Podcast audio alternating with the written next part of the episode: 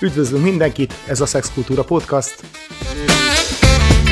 A stúdióban ketten vagyunk, Szilágyi Szilárd és Lassányi Gábor. A mai adásunk témája, mi történik akkor, ha behal a szex? Meg miért hal be? Meg, meg miért hal be? Egy kapcsolatban, egy tartós vagy valamilyen módon elkötelezett kapcsolatban. Hát milyen okai lehetnek ennek, és, és, és mi történik akkor, és mit lehet ezzel kezdeni? Azt gondolom, hogy ez egy olyan alapvető témája, ami szerintem a szexológusoknak, vagy a szexel foglalkozó szakembereknek, segítő szakembereknek a leggyakoribb témája. Általában ez az, amivel ha valaki párkapcsolatban él, akkor, akkor szexológushoz fordul. Nem működik a szex a férjemmel, feleségemmel, barátommal, barátnőmmel. Nem jó, nem működik, nem úgy működik, ahogy kéne, ahogy elképzelem, hogy kéne. Uh-huh. Már egyből meg lehet különböztetni kettő Igen. vonalat. Az egyik, amikor gyakorlatilag sosem működött, csak hitegettem magam, hogy ez majd jobb lesz. Igen, Ez és, az hát, egyik és, hát, és hát nagyon sokan, a, ami nagyon izgalmas, és egyébként most 20 évesekkel beszélgetve, ezzel a sztorival találkozunk, meg akkor a 30-asokkal. Hozzád jönnek beszélgetni, és azt mondják, hogy hát valójában három éve vagyok együtt a pasimmal. Ja, hát elején sem volt annyira nagyon jó, de hát most meg már teljesen behalt. Az elején, hát igen, nem tudta, hogy nyúljon hozzám, de azt gondoltam, hogy ez majd változni fog, majd megtanuljuk egymást, és a többi. Nem, ha a másik részről nincsen igény arra, hogy én tanuljak, nincsen igény arra, hogy alkalmazkodjak, nincsen igény arra, hogy megértsem, azt az igényt én nem feltétlenül fogom tudni kialakítani benne. Alapvetően, hogyha hozzá- hozzád egy néhány több éves kapcsolattal valaki azzal jön, hogy az elején se volt jó a szex, ilyenekre, ilyenekre általánosságban gondolod azt, hogy meg lehet javítani? X év után? Ha soha nem volt jó? Minden, minden kapcsolatot le, meg lehet javítani. Akkor is, hogyha soha nem volt jó, akkor is, hogyha változott. Ennek gyakorlatilag egyetlen egy feltétele van, hogy mind a kettő fél nyitott arra, hogy változtasson. Igen.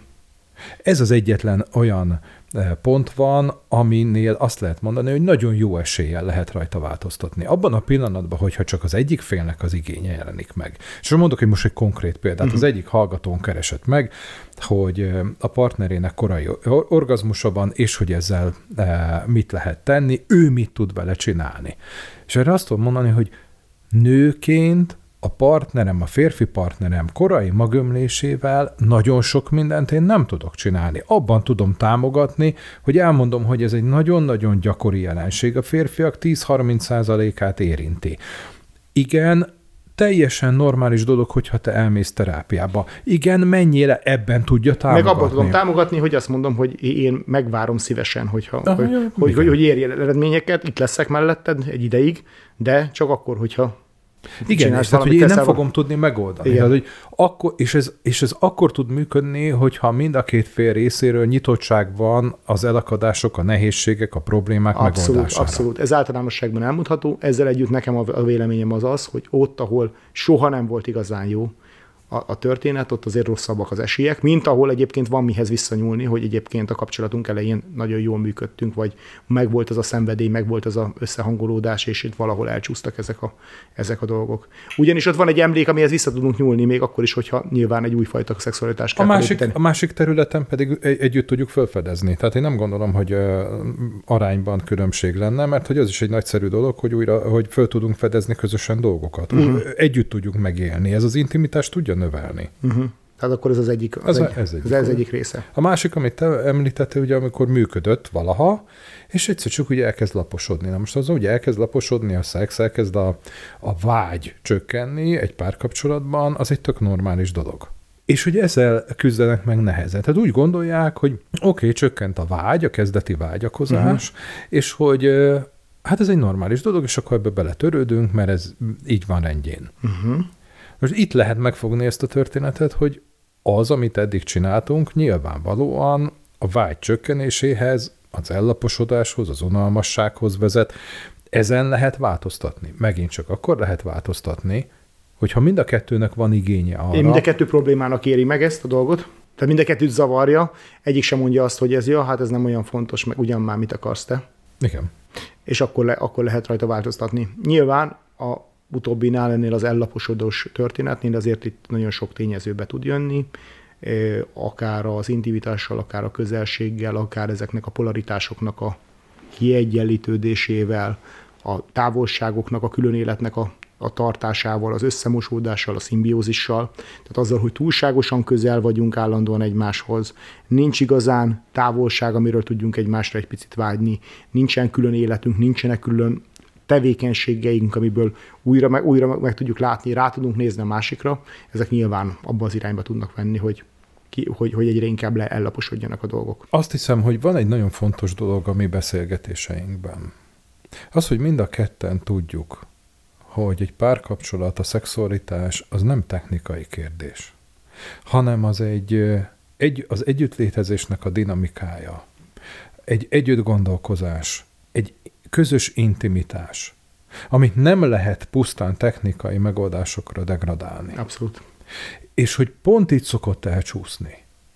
Hogy az emberek azt gondolják, hogy a mi szexualitásunk ellaposodott, tehát csináljunk valamit, amitől majd meg fog változni, hívjunk be egy harmadik felet, eh, vegyél föl egy, tudom én, stewardess ruhát, eh, eh, mit tudom én, szeretkezzünk a liftben, miközben ezek technikai kérdések, és nem érintik azt a fajta dinamikát, ami a párkapcsolatban folyamatosan áramlik, és folyamatosan változik, és ez, ezért nem megkerülhető egy szexuálterápiában a beszélgetős rész. Ezért nem megkerülhető a szexualitásról való beszélgetés, hogy ismerjem a másik vágyait, nem csak a vágyait, hanem az, hogy ő hogyan éli meg ezt a kapcsolatot, mit él meg ebben a kapcsolatban, mi az ő pozíciója ebben a kapcsolatban, milyen energiák mozognak ebben a kapcsolatban, annak érdekében, hogy ezt el tudjuk vinni abba az irányba, hogy ez jól tudjon és, működni. És alapvetően milyen szerepek vannak egymás között egy, egy párkapcsolatban, és most megint nemtől függetlenül le, le, lehet is szexuális identitástól függetlenül, mert hogy, mert, hogy, mert hogy ezek a pozíciók, ezek is alapvetően meghatározzák, hogy van-e az a jófajta szexuális feszültség két ember között, az megfelelő módon tud találkozni, és az adott esetben megfelelő módon tud kisülni egy, egy vagy szexuális tevékenység. Tudunk-e érett módon kapcsolódni egymáshoz? Igen. Mert hogy egy heteroszexuális kapcsolatban férfi-női dinamikák, férfi-női erőviszonyok, azok a szerepek, azok, amit társítunk hozzá, azok nagyon fontosak azok, hogy a vágy például megmaradjon. Egy konkrét példa, amikor egy férfi mondjuk nem hajlandó dolgozni. Igen. Mi, mi elég sok, sok 30-as, 40-es párnál tartunk.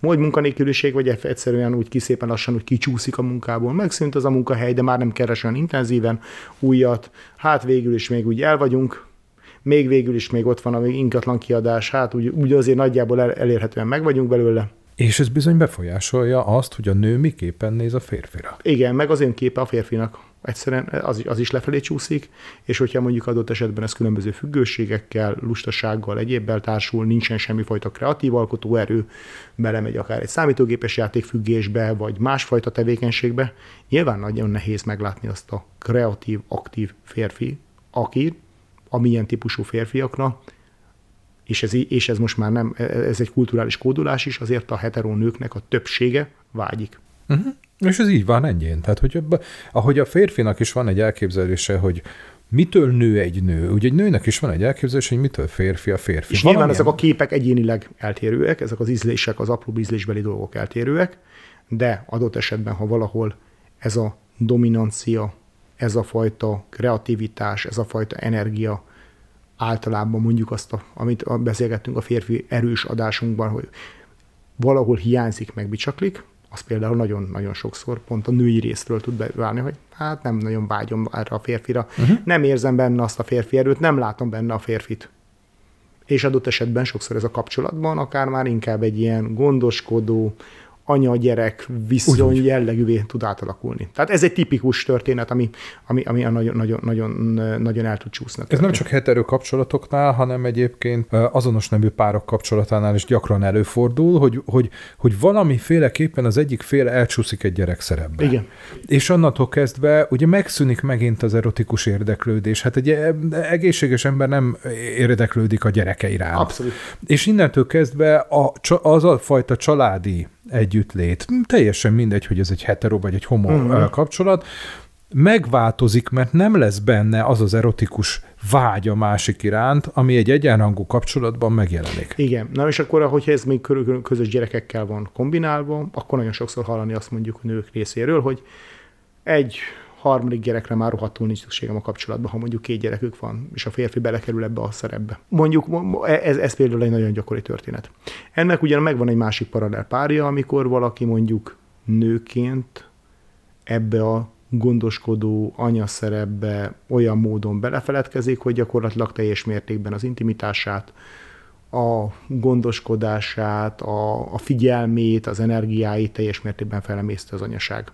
Amit nem állítunk, hogy ez egy kötelező program, hogy valaki mondjuk három hónapos csecsemő mellett, vagy fél éves csecsemő mellett ő neki funkcionálnia kell szuper nőként is. Mert nem kell. Mert nem kell, és nyilván ez egy egyéni választás, meg egy párkapcsolati dinamikának a, egy intelligens kommunikációja, hogy mi az a pont, amíg ez, ez a kapcsolatuk számára oké, okay, és mi az a pont, amikor ezt valahol meg kell találnia, praktikus megtalálni újra a nőiességet, de ha nem az a választása, hogy egy idő után megtalálja újra a nőként önmagát, akkor az a pasi is elkezdi, vagy az a férfi is elkezdi szépen lassan leszokni arról, hogy nőként tekintsen a partnerére.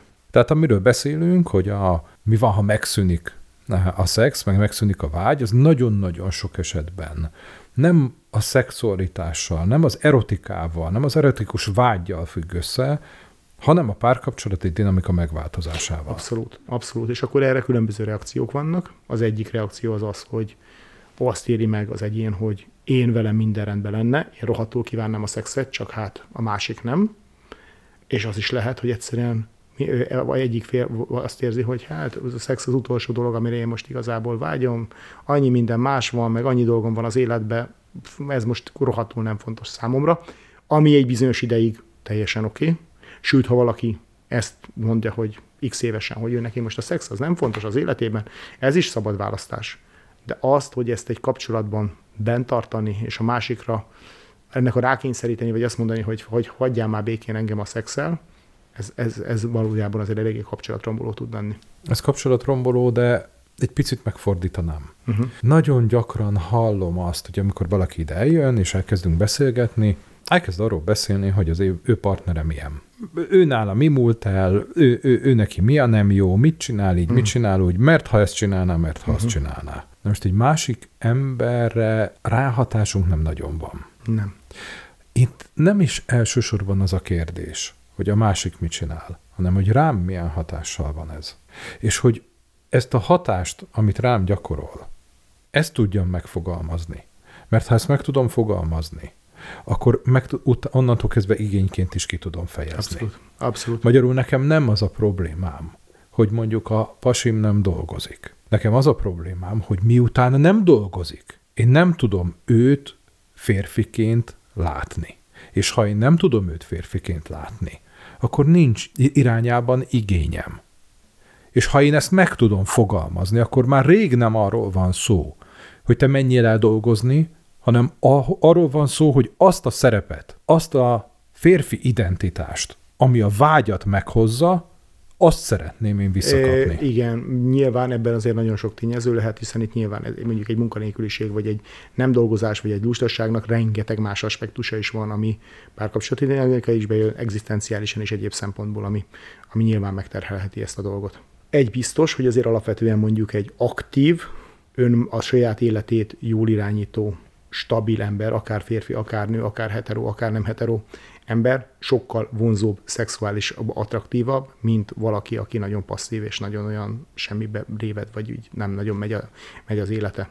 Nyilván egy ilyen ember sokkal nehezebb megkívánni, mint aki toppon van. Igen, és a megkívánásnak van az a része, hogy amikor én minden nap látok valakit úgy fölöltözve, egy ilyen kinyúlt mackó nadrágban, vagy állandóan köntösben, egy kitaposott sportcipőben, tehát hogy az számomra... Vagy a testét is elhanyagolja nagyon. És a testét is elhanyagolja. Akkor Isten ne adja büdös. Vagy nem most se fogát. Akkor az nem csak, hogy vágyromboló hatású, hanem nagyon komoly kihatása lehet egyébként hosszú távon is eh, a kapcsolatra. Tehát például az illatok, azok nagyon sok embernél eh, számítanak. Tehát, hogy egyszer megérzem a partneremet rosszagunak, akkor annak hosszú távú hatása is tud lenni, és hosszú-hosszú idő, amíg ez föl tud oldódni.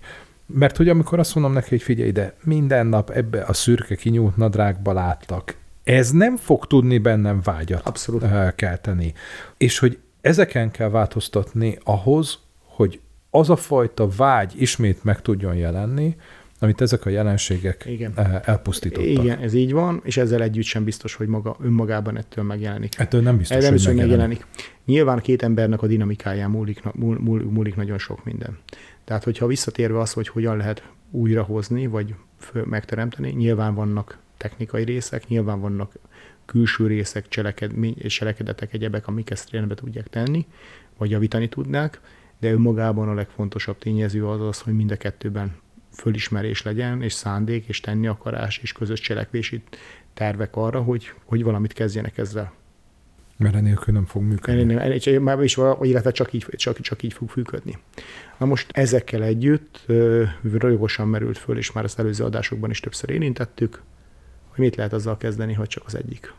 Egyiket zavarja, vagy látszólag az egyiket zavarja ez a dolog, és, és kap figyelmeztetést a másik, és, és, és elmondják, és jó, hát ez nekem így is jó, vagy ez a majd, majd, majd fogok változtatni rajta, de valójában semmi nem történik hetek, hónapok alatt. Ilyenkor mit lehet csinálni? Ugye ebben az esetben a legkorrektebb dolog az, hogyha az ember felméri, hogy ezben a kapcsolatban, amiben én vagyok, Uh-huh. az a várható jövő, hogy én nem kapom meg ezeket a dolgokat, amiket én kifejeztem igényként és vágyként, az mennyire fér bele. És ez nem a másikon múlik, hanem rajtam, hogy én, mennyi, hogy én szembenézek vele, és azt mondom, hogy oké, okay, a partnerem kifejezte a béli szándékát, hogy ő mondjuk nem hajlandó megfürödni a minden szeretkezés előtt. Vagy csak kife, vagy csak Tök egyszerűen, vagy csak egyszerűen nem fürdik le, és kész Itt pont. Nem nincs és jelentősége annak, hogy mi hiába a- kértem 17-szer, úgy, 18-szor, és ugyanúgy van De, minden. de a, maga az, hogy mit kértem, annak nincs jelentősége, Igen. De ez csak egy példa erre, Igen. hogy mit, mit fogok tudni én ezzel kezdeni. Igen. Az egy kontraproduktív gondolkozás, hogy szóval, hogyan tudnám én rávenni arra, hogy ő ezt csinálja, hiszen ő kifejezte, hogy nem fogja csinálni. Uh-huh. Vagy nem fejezte ki, de hát láthatóan nem csinálja. Uh-huh. Akkor azt gondolom, hogy azon kell elgondolkozom, hogy én nekem ebbe a kapcsolatba belefére, hogy ő nem fogja csinálni azt, amit én kifejeztem uh-huh. igényként. Uh-huh. El tudom dönteni, hogy ezt a kapcsolatot szeretném folytatni így, vagy nem. Itt jönnek a nehezítő tényezők. Ketten vagyunk, van mindenkinek önálló egzisztenciája, akkor ez nem kérdés. Akkor azt gondolom, hogy ott érdemes felállni, és búcsút mondani a másiknak. Ha viszont itt már vannak gyerekek, akiknek a felnevelésére mi azért szerződtünk, és egyébként nagy veszekedések nincsenek, tudunk együttműködni a gyereknevelésben biztosan, akkor ez mindig egy nagyon-nagyon-nagyon nehéz kérdés. Itt, itt két dolog lehetséges. Nem három, ugye. Az egyik az, hogy Kilépünk, kilépek a kapcsolatból. kilépünk és vál, szétválunk. Szétválunk. A másik, hogy nem lépek ki ebből a kapcsolatból, hanem lemondok az igényeimről. Ezt általában azt szokták mondani, hogy ó, hát ez, ez egy nagyon korrekt dolog. Most ez romboló tud lenni, és azt is elmondom, hogy miért. Mert én nem lemondok az igényeimről. Ehhez óriási tudatosságra van szükség, hogy én lemondjak az igényeimről, és azt mondjam, hogy ez így azokat. rendben van. Hanem az szokott lenni, hogy áldozatként élem meg. Igen. És az áldozatnak lesznek olyan emberek a családban, akik elszenvedői lesznek az én áldozatomnak. Vagy a férjem, feleségem miatt hozok áldozatot, vagy a gyerekeim miatt hozok áldozatot, és ennek az áldozatnak a terhét, ezt rá fogom rakni. Igen. Tehát amikor azt mondom, hogy én lemondok, az rendben van. Amikor azt mondom, hogy áldozatot hozok, az nagyon nincs rendben, és ez sokkal, de sokkal gyakoribb. És innentől kezdve megszenvedik. Nem tudatosan. Ez nem így fog történni, hanem én türelmetlenebb leszek vele, nem azt fogom mondani, hogy áldozatot hoztam érted, vagy Isten ne adja ki is, mondom például a gyereknek, hogy miattad nem váltam el apától, van. miattad maradtam Igen, anyád igen. mellett. Ez egy szenvedés a gyereknek. Abszolút, abszolút, abszolút, és ráadásul olyan feszültségeket generál, ami, amit, amit ki fog csapódni. Nagy valószínűség a gyereknevelésben. És egyébként a legdurva, hogy egyébként nagyon sokszor maga ellen fordítja ezt az ember. Vagy ma- maga ellen És magát fordítja, betegíti meg- meg- magát meg- betegíti meg, tehát ezek, ezek, ezek ugyanolyan uh, diszfunkcionális megoldások. Igen. És akkor ott van az a harmadik út, hogy a párkapcsolatom a gyerekek miatt, egzisztenciális okok miatt uh, megmarad, és egy alternatív kapcsolatban Magyarán megtalálom szeretőzni azt, kezdenek az emberek. Magyarán szeretőzni kezdenek az emberek, hogy megtalálják azt, amit, ami hiányzik a bázis Igen, kapcsolatban. igen. Na és akkor itt visszatérünk, a, amit már sokszor emlegettünk a szeretői témához. Igen, ez, ez addig nagyon jól hangzik bizonyos szempontból, hogy ez, hogy ez is kicsatír, tornázódik egy csomó energia, csomó feszültség. A probléma ezzel viszont mi, micsoda? A titkok, amiknek a, aminek a behozatala egy kapcsolatba, amiknek egy, van, van egy rossz tulajdonság, az egyik az az, hogy nyilván kirobbanhatnak, és abból nagyon csúnya robbanások lehetnek. A másik része viszont az, hogy, hogy, hogy ezek a titkok azért sokszor mérgezővé tudnak válni a különböző belső, belső lelkismert furdalások és egyéb miatt. Hát ezért kérdés mindig az, hogy, hogy a, a ki nem elégített vágyakkal mit tudok kezdeni. Tehát, hogyha le tudok róla mondani, és azt tudom mondani, hogy ebben a kapcsolatnak vannak olyan hozadékai, ami miatt a kielégítetlen vágyaim rendben vannak, akkor az tud működni. De amikor azt mondom, hogy nekem erre szükségem van, de az a belső késztetés, hogy a gyereknevelés miatt együtt maradjunk, ott a kielégítetlen vágyaim, azok feszültséget Igen. fognak hozni. Igen. És azoknak, a, a, én azt gondolom, még mindig a kisebbik rossz, mm. egy szeretőtartása, mint az, hogy mondjuk a gyerekeken Abszolút. vezessem le, vagy a gyerekekre rakjam értem, rá azt a terhet. Értem, értem. Na, ez, ez egy elég ördögi kör ilyen szempontból, nagyon nehéz erre jó, jó válaszokat. Mert nem lehet jó válaszokat. Jó, jó, jó, válaszok, jó válaszokat adni. Nyilván etikai szempontból a tiszta rendszereknek a, a lecsökkentése, vagy a rendszerek kialakítása, a, a, az átláthatóság, a egyenes kommunikáció az mindig valahol látszólag egyszerűbb, a gyakorlat viszont azt mutatja, hogy ennél bonyolultabb az élet. Igen, és itt, itt hozzuk be azt a kérdést, hogy ha én meg tudom fogalmazni az igényeimet, és elmondom, és ezek az igények egyébként kielégíthetőek, tehát hogy azért mondjuk most az eredeti példánknál maradva, az nem egy extrém kérés, hogy mondjuk zuhanyoz le minden nap hogy legyél tiszta, uh-huh. meg jó illatú. Az azt gondolom, hogy... Mint ahogy a mennyel dolgozni sem az. Igen, mint ahogy a mennyel dolgozni sem az, és ezt a partnerem nem hajlandó megtenni. Ott már sérült az a dinamika, ami egy családban vagy egy párkapcsolatban működőképes tud lenni.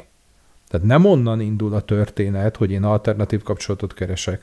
A, a, a történet onnan indul, hogy megfogalmazom az igényeimet, és, és a másik, másik nem... nem érdekli, vagy, vagy egyszerűen nem reagál rá és nem, vagy nem vesz tudomástól. Igen, tehát az őszinteség az megvan, onnan indul, hanem sajnos az ott sérül, hogy nem érdekel a másik, és ezek egyébként gondolkozásbeli problémák, hogy ugyan miért zuhanyoznék én le? Uh-huh. Ugye miért mennék én el dolgozni? Nekem így jó. Az, hogy neki nem jó, az az ő problémája. De nem, egy párkapcsolatban ezek a problémák, ezek közös problémák. Ja, világos.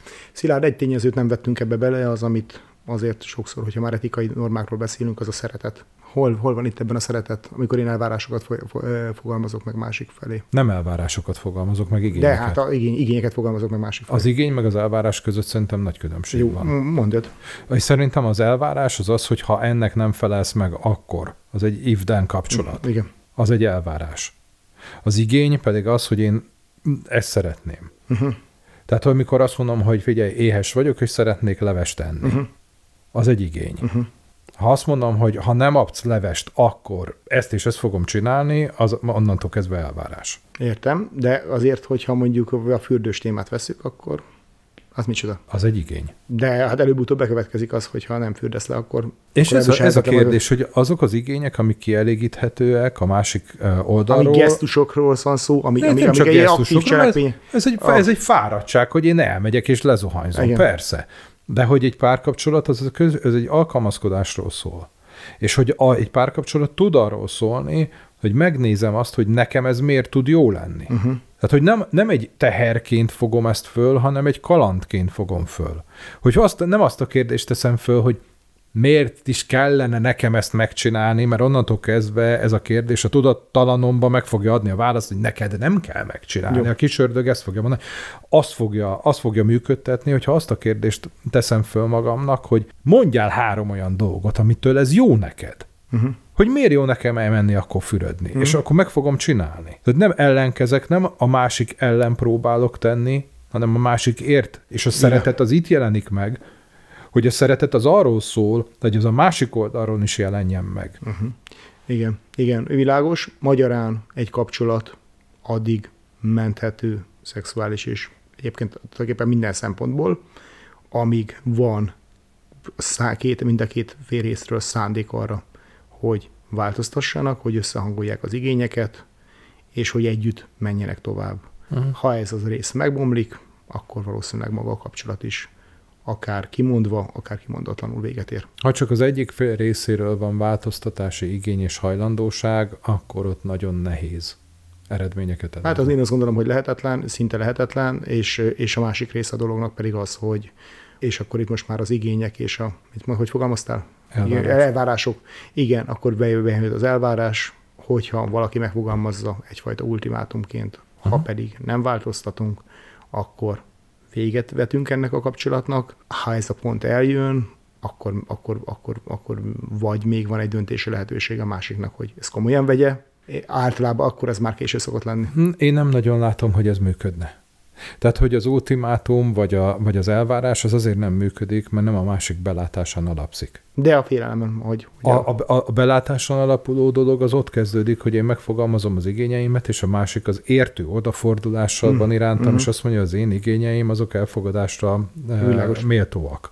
És hogy eh, nem azon gondolkozik, hogy miért ne csináljam meg. Az ultimátum, az elvárás nem szokott segíteni. Nagyon sokszor látom azt, hogy párkapcsolatokban emberek azt mondják, hogy ezt meg fogom neki mondani, és hogyha ezt megmondtam neki, és nem csinálja meg, akkor nem fogja megcsinálni. Vagy ha megcsinálja, időlegesen csinálja meg, mert fél a következményektől. De ne azért csinálja meg valaki egy párkapcsolatban, mert a következményektől tart. hanem azért, mert fontos a másik annyira, Így van. hogy figyelembe vegyem az ő igényeit is. Igen. Ettől fog működni. Köszönjük szépen a figyelmet, ez volt a mai adásunk, hogyha véleményetek, kérdésetek, esetleg új témaötletetek van, akkor írjatok nekünk bátran, akár a Facebookon, akár az Instagramon, akár pedig e-mailben. Köszönjük szépen a figyelmet!